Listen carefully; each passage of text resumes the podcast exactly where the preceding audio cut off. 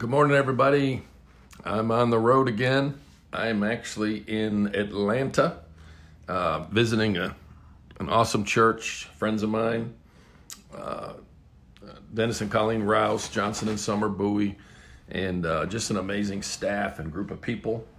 And uh, whatever, I just love, I love what I get to do. All right, what have we been talking about? We've been talking about mind shift mojo, toxins. We've been talking about this phrase Simple shifts of perspective produce tipping points of progress. Um, I, I really want you to have a great year. I want you to have a great life. Um, I want one myself, and I don't think that's selfish. It's hard to uh, it's hard to pull somebody else up out of a hole that you're in with them. Uh, you're not going to do much good unless you're outside of the hole with some tools to help them get out of the hole. So that's that's kind of what we're all about is is helping each of us get out of whatever holes we're in. Some that other people dug and pushed us in, you might say, unintentionally. Some that we dug ourselves. But uh, the bottom line is, uh, let's let's let's get on solid ground and uh, and and really start making some progress. And uh, the fun part is bringing some other people with us and uh, that's when life just really hits a whole different level. so, um, you know, that's what we, we were talking about this whole issue, and we talked about the, the concept of giving a pill to a cat. And uh, what I mean by that is, uh, it's kind of like medicine. You know, you know, you've heard the phrase that medicine doesn't have to taste bad to be good, because uh, you know the old the old deal was all medicine tasted horrible and that kind of thing. Well, here's the deal: some medicine, some uh, treatments, if you will, for what ails us, um, don't go down easy. In other words, they're they're they're tricky to absorb because uh, a couple of things, and uh, I just want to give you a couple of my thoughts on that. Like, it's almost like you could put it like this: there's there's tools and techniques, scriptural uh, things I've learned from psychology uh, that are really, really helpful, tools that are really helpful in um, climbing out of the holes we get find ourselves in and, and then helping pull other people out. But at the same time, there's some foundation, what I would call foundational things that I don't know that I'd call them tools, but they're foundational realities that determine whether the tools work, you might say. And uh, so let me just give you a couple of them that I, I kind of think through. Um, one of them would be like, you know, last week I told you about my daughter and the three questions How do you see God? How do you see yourself? Um, uh, what do you believe you have to do to please Him? Here's the thing if if you're just kind of making it up as you go along, or you just kind of you know, well, that's that's the way it was taught to me.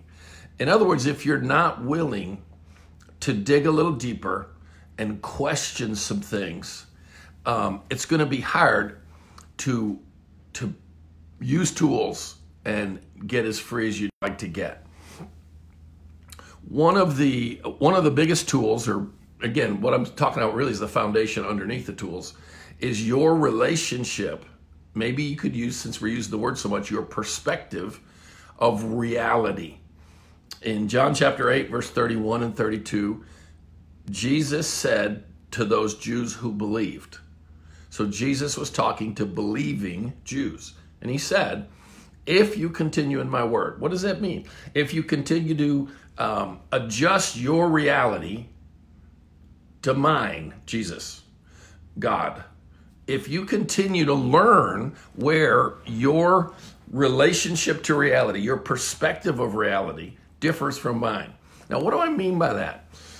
Um, like last week, we talked about the if then.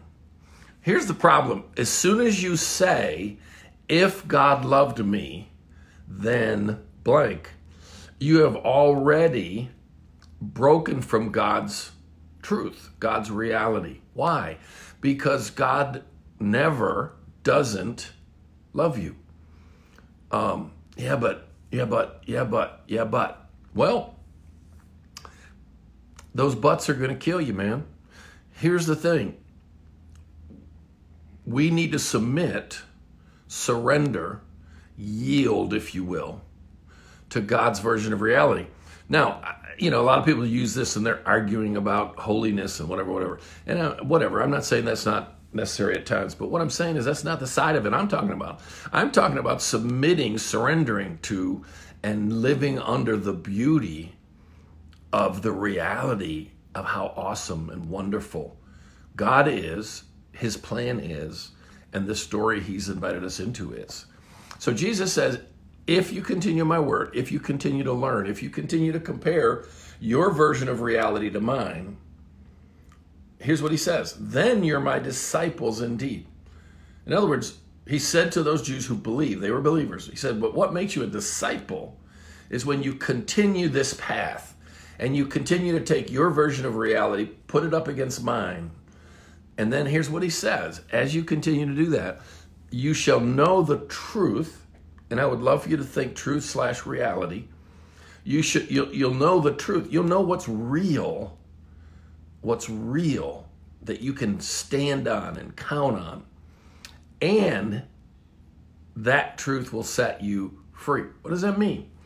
Well, you're caught in patterns. You're caught in relationships. You're caught in uh, behavior patterns. Um, you're you're you're at a level of life that you feel like is not where God wants you in lots of ways physically, spiritually, emotionally. And, and what scripture says is if you continue this process of taking your version of reality and putting it up against God's and allowing Him to adjust your version of reality, you, you'll know the truth. You'll know what's real, what's really the truth. And that truth that you come to know will set you free. Now, I used the example last week of myself, and um, and again, it's just a simple example. It, it doesn't bother me anymore, so don't worry about that. But it just it kind of is quick. Dad saying to me, "Your lady's never amounted to anything." Okay, what set me free was submitting to God's reality. What was God's reality? you know, Chipper, that's the perspective of a fallen world that judges people by certain standards. One of them is this type A driven, whatever, and those are the people we celebrate, whatever. The reality was, Chipper, I made you a certain way so that you could fulfill your assignment. What's your assignment? Your assignment is counseling and, and encouraging and coaching, uh, hurting people, uh, successful people and helping them find their blind spots and their blockages and breaking through to new territory. To be that person, you need to be wired differently. So, guess what? God brought his reality up, up, up against mine. Like, I, I don't remember saying this, but maybe someone might have been in my situation say, Well, you know, God, if you love me, you'd have made me this or God, if you love me, you'd have made me good at this. When in reality, what God wanted me to find was He does love me, period, unquestionable. And He loves me so much that He made me a certain way to fit my assignment. I love my assignment. And forgive me if this creeps you out, but I like the way God made me. I like being me. And God wants you to find that freedom.